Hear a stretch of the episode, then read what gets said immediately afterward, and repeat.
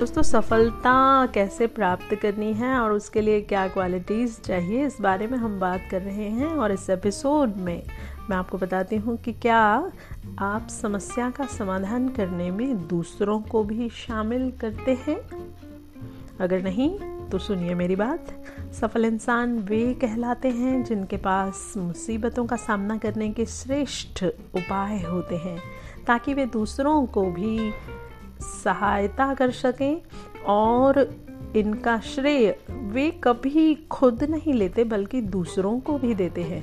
वे अपने कामों पर तो पूरा ध्यान देते ही हैं, लेकिन साथ ही साथ दूसरों को विकसित करने में, डेवलप करने में भी लगे रहते हैं।